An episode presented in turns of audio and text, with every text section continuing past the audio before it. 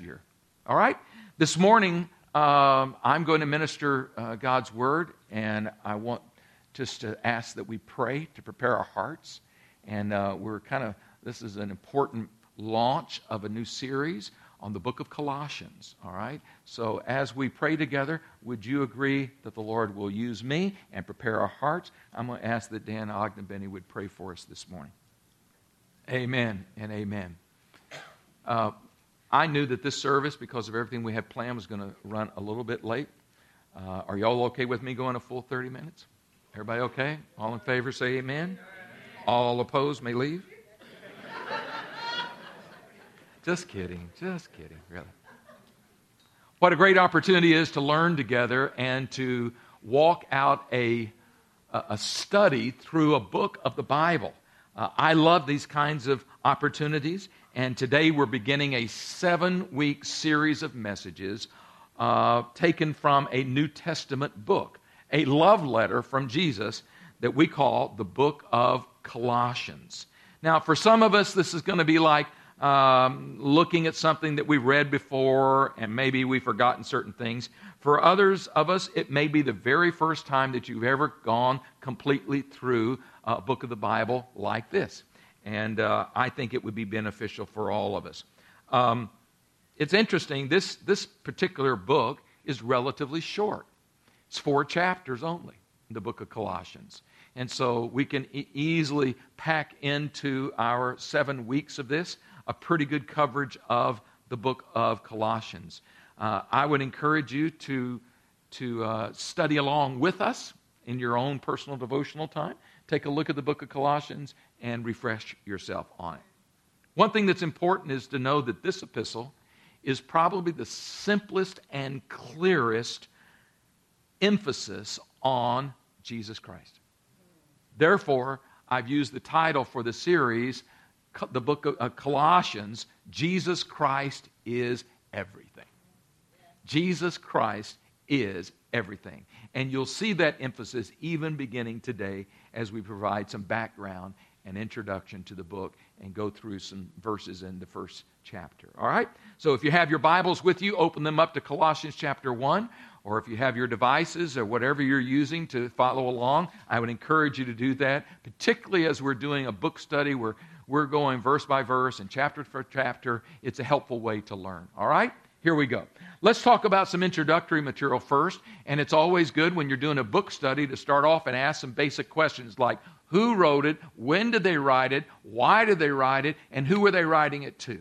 All right? So let's talk about that. First of all, the authorship of this particular book is the Apostle Paul. There is some debate about who wrote it, but there's, there's far more agreement that it is Paul's writing and it is clearly the Apostle Paul. I mean, all you have to do is read the first verse to find that, right? Paul, an apostle. So, I mean, I think it's pretty clear. So, Paul is the author, and uh, it may be helpful to know that it was written in 60 AD. So, we're talking clearly early church period. And so he writes to the church at Colossae a letter from a Roman prison a thousand miles away from Colossae. Can you imagine? A thousand miles away, and he's writing a letter. To make it even more intriguing, he is writing this letter to people he has never met. Can you imagine? To people he's never met. Now, that's not the case with most of the letters that we have in the New Testament of who Paul's writing to. In most cases, they're churches that he started or people that he's worked with or he's visited that city. In this case, he had never been to Colossae before at this juncture.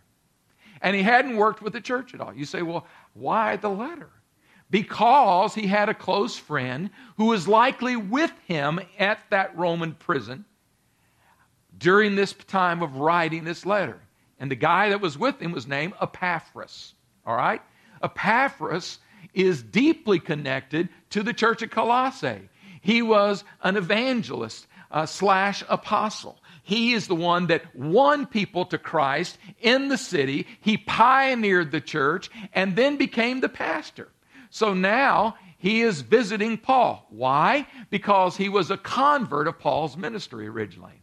So, as a convert of Paul's ministry, they're now friends. He's Paul's spiritual son. He has now gone to comfort and minister to Paul in his chains. And so he is moved by the stories that have been told to him by Epaphras. He's saying, Here's what's going on in the church.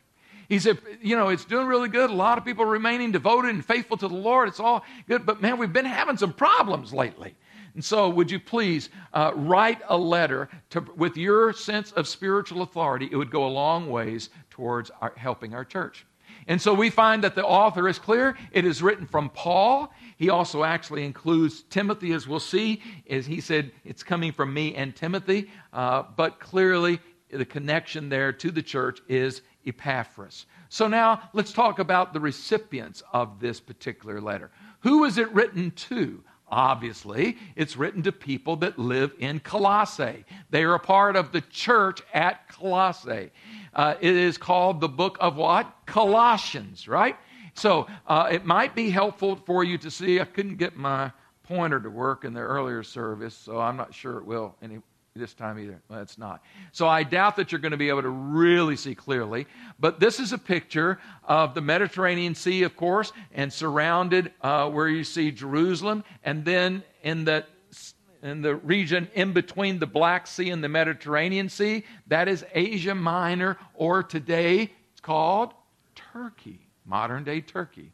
And uh, Carrie and I had the privilege of leading a team uh, through all of Turkey, visiting all the key cities of Asia Minor that were included in Revelation chapter 2 and 3. So I have some personal uh, awareness of this location. And it's very interesting because Colossae, there's nothing when you go to where Colossae was, because it is no longer. It was destroyed in the 12th century. All right? And so, where Colossae was, there's a little sign. It looks, looks like just a highway sign. It just it's a sign sitting in front of an open field, and it just says Colossae. There's nothing there. You can't see anything, but it's where the ancient city of Colossae was. What's important to know is that the city of Colossae, uh, while it was the place where this church was started and remained for a while, uh, it was declining in its size and it was overtaken by two other cities that were in the same area. It's called the region it's located in, it's called the Lycus River Valley. So there was a river flowing through, and there were three cities that kind of made the, the look of a triangle. So you had this city of Colossae, and then only 10 miles away, you had the city of Laodicea. How many of you heard of that one? Then next to that, you have the city of Hierapolis. So you got Hierapolis, Laodicea, and Colossae all in this, you know, very tight area of this river valley and uh, enjoyed a relationship. They knew each other, and the churches were knowledgeable of one another. And uh, it's important because uh, as Colossae declined, Hierapolis and Laodicea thrived because this whole area was known for the wool industry and plenty of sheep. All right? So it became, these were cities that were close to a trade route, and uh, therefore, this letter, and there is some biblical evidence of this as well, this letter was what we call a circular letter meaning that it was a letter sent primarily, as you'll see, it's written to the Colossians, but it was designed to be shared by these other two congregations. So it was circular in nature, and it was to be read to them. And so, even though the primary recipients were the Colossians, we can't forget Hierapolis and Laodicea and, uh, and how important that they were as well. Now, who was he writing to? What made up the city of Colossae? He's writing this to the church, but don't forget that in the city of Colossae, it is primarily a Gentile community. So it's primarily Gentile in ethnicity, uh, but, but also there were some Jews and a fairly significant growing uh, community of uh, Hebraic Jews in that, in that area as well. So that's the, uh, that's the background information of the author and the recipients. Now let's, uh, I, I, threw up a slide just to show you a little bit of some of the local ruins. That's Laodicea and some of the ruins there. And it's a, as you can see, can you see kind of the valley below there? That's, that's the area where both Hierapolis on the other side of the mountain and then uh, Colossae were located. And this is just an ancient map of the actual city of Colossae, uh, just to give you a feel. All right? So now let's talk about the purpose of the letter. One of the things, if you're ever doing a book study, you're studying through a book in the Bible, you want to ask yourself and, and discover why was this written? What is the primary purpose? What is the occasion of the writing of this letter? And the book of Colossians has two very straightforward purposes.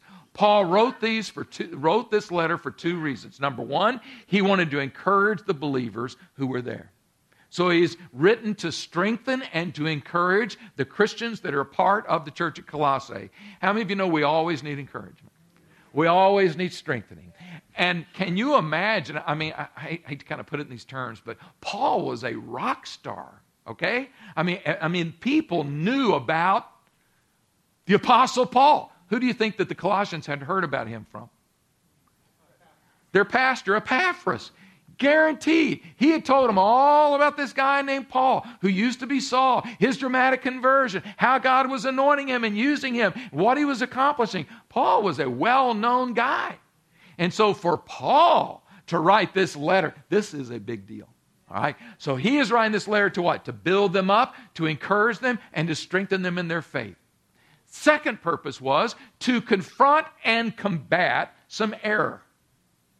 There was some error that had slipped into this church. And it was of great concern to Epaphras, their pastor. And apparently, he had shared with Paul on his trip to Rome here's what's really going on. You need to be aware of uh, something that's not so good. And this error, this heresy, is commonly referred to as the Colossian heresy. The Colossian heresy. Now, that's not very descriptive, and I, am going to spend more time next week and the following week getting into the meat of what was this weird thinking, this philosophy that was commonplace now in Colossians and, and to the church, to the church at Colossae. Um, if I had to just give you a brief description, and if some of you grasp this from your other study, it'll make sense to you. Uh, how many of you ever heard of the word Gnostics or Gnosticism? How many of you know familiar with that? All right. So this particular heresy was a mixture of Gnosticism, which was a, an old philosophy, an erroneous philosophy. We'll talk about it more in the future weeks. Gnosticism plus some old legalistic Hebrew tradition. Okay? So they took some old Hebrew tradition, legalistic, in a legalistic application and married it to some Gnostic philosophies, and they came up with this grand idea that was spreading like wildfire. And what's important to note is that this heresy, its, its primary aim was to undermine and undercut the supremacy of Jesus Christ. The design was to take Jesus down a few notches in people's lives. So Paul is writing this to say, hey, hey, hey, hey, hey, hey, hey, wait a minute, wait a minute. Jesus Christ is everything. He is supreme. He is, un, he is unparalleled. He is matchless. And he, in this letter, you will find as we, as we get into it, he's constantly pushing and promoting the preeminence of Jesus Christ. The essence of this heresy, this error, was the depreciation of Jesus Christ. That error was aimed at depreciating Christ. So that's why he focuses his attention as we go through the book. He's going to focus his attention on what? The preeminence of Jesus, the supremacy of Jesus, the all sufficiency of Jesus. And so I just decided to call this Jesus Christ is everything. All right? Now, one more reason why we're studying this it's because of what's going on in our world today. Today, there is great cultural confusion about who Jesus is.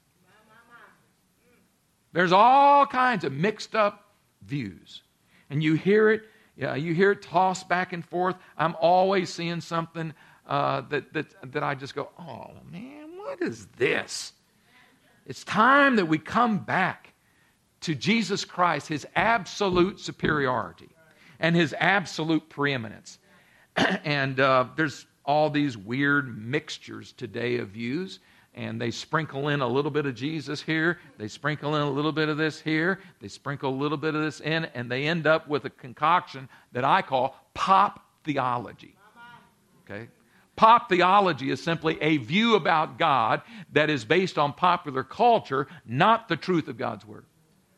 You get a lot of it today. You say, where does that come from? Think about all the influences movies, TV shows, uh, music videos, uh, the internet, uh, social media, uh, blogs, other, you know, songs, books, philosophies, and it's just a sprinkling, and people concoct these beliefs based upon all, they don't even realize that these things are feeding into their new concept about who Jesus is. It's pop theology. And the reason I mention it is because the roots of that pop theology is rooted in the same issue that the Colossian Christians were struggling with the lack of clarity about the preeminence of Jesus Christ. So, if you're going to hear one thing over these next few weeks, you're going to hear me talk a lot about Jesus Christ. Sometimes, sometimes we need, you know, it, it's all great talking about Christian living. It's great talking about this and that. But at some point, we just need to come back to what it's all about, right? He is the main thing, all right? The primary thing, and we need to refocus on Him. All right. So uh, I like what one author wrote when they were describing the book of Colossians. They were saying, uh, by the way, it is the book where there is the most emphasis on Jesus Christ and the clearest presentation of Jesus Christ, really, of all the epistles. Obviously, the Gospels are separate, but, but in terms of the epistles, it is by far the one that provides the greatest picture of Jesus Christ. One author wrote When you read Colossians, you receive a, a full length portrait of Jesus Christ. I like that. I like that. Okay, so here's a general outline of the entire book, all right? Now, you know, you can get all kinds of detailed outlines and different, you know, sophisticated technical terms being used, but I just want to boil it down for you, all right? So if you'll just keep this, I'm not going to remind you of this every week, but there are three clear sections of these four chapters that comprise. Three sections. The first is personal. It's only about four, uh, 14 verses total and the personal relate, uh, things that Paul's going to talk about. Then he shifts gears into a doctrinal session, section where he's teaching basic beliefs and doctrines as they need to be. He's trying to set that in order. Then the last two chapters are practical, and he's going to get down, as he always does, to where the rubber meets the road and how we live this out. All right? So that's going to be the major sections that you're going to find as we study through the book of Colossians. All right. Now, here's what I'm going to do I'm going to read through the first 11 verses, and I won't get through all of everything I had uh, planned to share with you today in terms of our opening into this uh, beautiful book, but we'll, we'll get a good ways, and then we'll just put it on pause. We'll pick it up again next Sunday. That's one of the benefits of this kind of study. All right, so I'm going to read the entire 11 verses to you and you can read along with me if you like in your devices or in your scriptures. Paul, an apostle of Christ Jesus by the will of God, and Timothy, our brother, to God's holy people in Colossae, the faithful brothers and sisters in Christ. Grace and peace to you from God our Father. We always thank God, the Father of our Lord Jesus Christ when we pray for you. Because we have heard of your faith in Christ Jesus and of the love that you have for all God's people, the faith and love that spring from the hope stored up for you in heaven, and about which you have already heard in the true message of the gospel that has come to you. In the same way, the gospel is bearing fruit, and it is growing throughout the whole world, just as it has been doing among you since the day that you heard it and truly understood God's grace. You learned it, what? The gospel. You learned it from Epaphras, our dear fellow servant, who is a faithful minister of Christ on our behalf, and who also told us of your love in the Spirit. For this reason, since the day we heard about you, we haven't stopped praying for you. We continually ask God to fill you with the knowledge of His will through all wisdom and understanding that the Spirit gives, so that you may live a life worthy of the Lord and please Him in every way, bearing fruit in every good work, growing in the knowledge of God, being strengthened with all power according to His glorious might, so that you may have great endurance and patience. All right? So those are the beginning verses of Colossians chapter 1.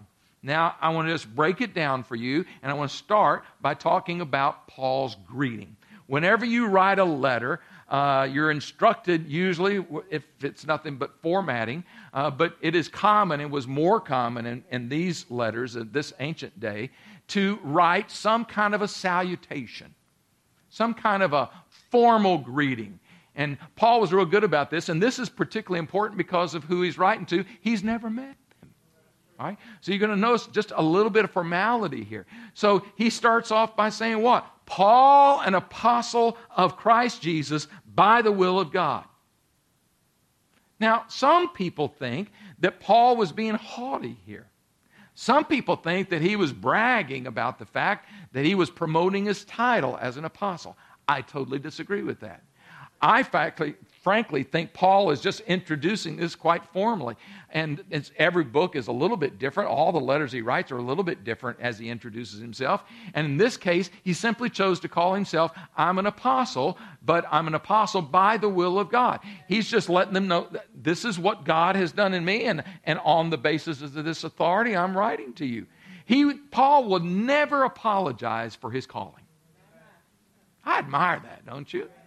You know, there's, there's a difference between being ashamed of your calling and hiding it, and then there's also the other extreme of walking around bragging about what you've accomplished and who you are and all that. All right? So I think Paul very humbly is coming to them. He said, I'm simply an apostle by the will of God. Now, what was an apostle in the early church? In the New Testament, an apostle an apostle comes from the Greek word apostolos, which simply means one sent forth. Literally, that's what it means.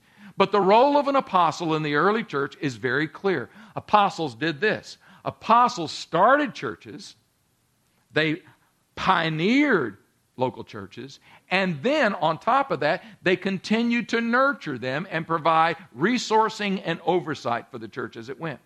An apostle is someone who had a message, but they are sent from a higher authority. They are dispatched and deployed to somewhere to do something for someone who has authority over them. Paul clearly has that authority from God, and he has been sent and dispatched to do what he's doing, and so much so, it put him in jail. So notice that he says, I'm an apostle by the will of God. Listen, you can't just choose to be an apostle. You can't self appoint yourself as an apostle, nor can you do it to any other fivefold gift ministry. You can't self appoint yourself. God is the only one that can do it. He's making very clear here it's not of my doing, it's simply the fact that God did it. God worked this in me, so I'm doing what I'm doing by the will of God. Amen? Notice that he also goes on in the same first two verses to say, Paul, an apostle of Christ Jesus by the will of God, and Timothy, our brother. So he includes Timothy in that. Why? Because they did stuff as teams. Timothy was one of his spiritual sons, possibly could have even been there at Rome when he wrote this letter. Then we notice that he's telling us who he's writing to. He's speaking now to the Colossians, and he describes them in three ways. Notice he describes them as God's holy people, or some translations simply use the word to the saints in Colossae. The word saint there, uh, or in some translations, or in the NIV here, God's holy people, comes from the Greek word hagios. And it simply means the separated ones. Those that are, are there who have been separated by God, who, who are holy, set apart for God's purposes. I don't think it's describing their behavior. It's not designed to say, all y'all live in perfect, holy lives. It's simply a designation saints. Saints versus sinners, if you will. All right? So we are saints because of our faith in Jesus Christ, right?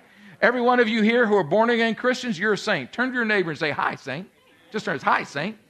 Yeah, you don't always have to call your husband or wife saint, but anyway, it's, uh, It's important for we just recognize what saint means, all right? So he first of all he calls them God's holy people, and then he refers them to them as what? Faithful brothers and sisters in Christ. I think this is beautiful. First of all, he commends them for being faithful, that there was a, a, core of people in that church who hadn't been deceived. They were devoted and faithful to Jesus Christ and hadn't turned their backs. So he commends them for their faithfulness. And then he calls them brothers and sisters in Christ. Why is that important? Because he's acting like we should act. They were part of the spiritual family.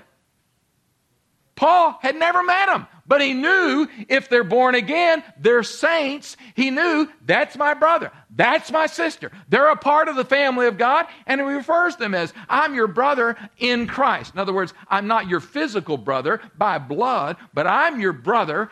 And this is my sister. How? Because you're in Christ and I'm in Christ, we're part of the same family. And isn't it cool to know that whether you go to Chiang Mai or whether you go to Afghanistan or whether you go to Pretoria in South Africa or whether you go to Moscow, everywhere you go, there are people who call upon the name of the Lord Jesus Christ, who put their trust in Him. They know Him as their Lord and Savior, and they are our brothers and sisters. You're a part of a big family. We're brothers and sisters in even a closer sense because we're part of this church family. But you have brothers and sisters in Christ all over the world. So Paul describes them in that way. And then he leaves, he kind of leaves this particular section by using two words. Listen to what he says. He said, To God's holy people in Colossae, the faithful brothers and sisters in Christ. And then he says, Grace and peace to you from God our Father. Have you ever wondered why he used both terms, grace and peace to you? It is important because grace was the most common Gentile greeting, it, or, or I should say, Greek greeting. And peace was the most common Jewish greeting. So two Jews came together and mean you know say, say hello to each other. They'd say what? Peace or shalom. But a Greek would say peace. I'm sorry, not peace, but but grace. And so what Paul does is he's it's like he's embracing everybody is one in Christ, right? We have in this church, we have we have Greeks, we have Jews and others, and so he wanted to make sure everybody was included in Christ. So he simply greets them as uh, brothers and sisters in Christ, and then he adds to that, and grace and peace to you from God our Father. Hallelujah. Now let's look at the next section very, very briefly. We'll just get started on it but it's a section of thanksgiving. It goes from verse 3 through verse 8. So he goes from his formal greeting. Now he's going to enter into the section where he's just thankful. He's thankful about everything. What a wonderful example. He starts off by saying, We always give thanks. I'm thinking, here's a guy who doesn't even know them personally. And he's saying, I'm always giving thanks for you. That's pretty special. It demonstrates to us a person who has totally learned the habit, the Christian discipline of being thankful. You know, we, we fall in the habit of we're thankful one time a year. But in February, will you be thankful?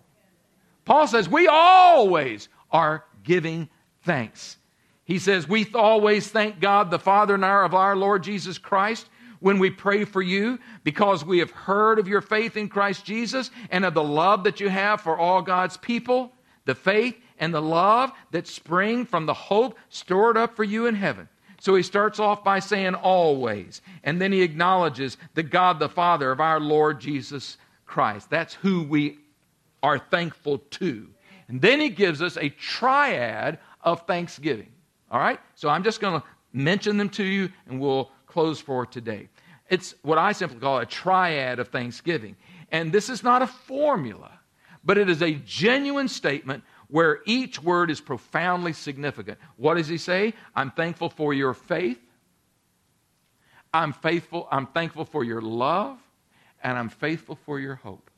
It's amazing repeatedly through the New Testament Paul uses those three virtues and he combines them faith, hope, love. Faith, hope, love. So, what does he do? He commends them because he says, I've heard about your faith.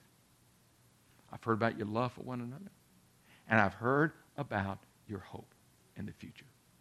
And so he is offering thanksgiving for these things. Now, the first thing he does is he's thankful for the Colossians. Then he's going to go, and we'll start this next week. He's going to talk about the Colossians. Then he shifts gears and he says, I'm thankful for uh, the gospel. And then he says, I'm also thankful for Epaphras. So we'll cover those two next week and more. Would you stand to your feet with me? Thank you for your patience this morning and your attention.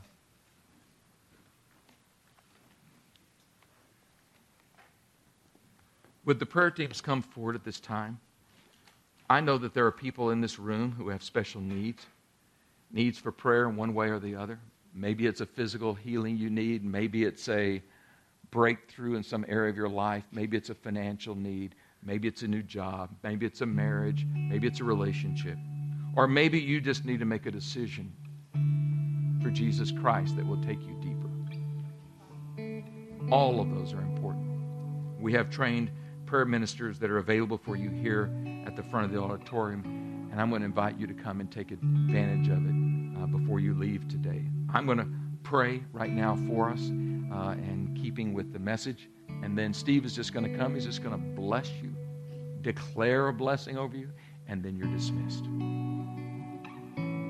Heavenly Father, we are truly grateful and thankful for Jesus.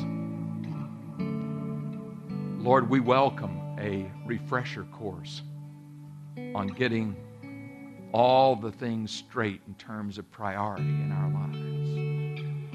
We thank you. We're going to learn more about who you are and what you've done for us. And we're going to learn about how to apply it and walk it out. So we pray your blessings as we study through the book of Colossians. And this very day, Lord, I ask that you would meet us and intersect with us right here today. We thank, we're thankful for what you've done in this service today. In Jesus' name. Steve, if you'll come.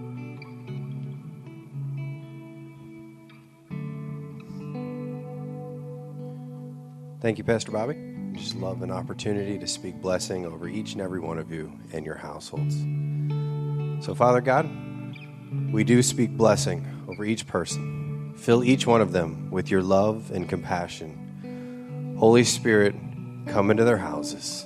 Be with them and encourage them. May the Lord bless you and keep you and bring you back to us safely. Your go in peace. Please remember you can come forward for prayer. Anything you need, they're here.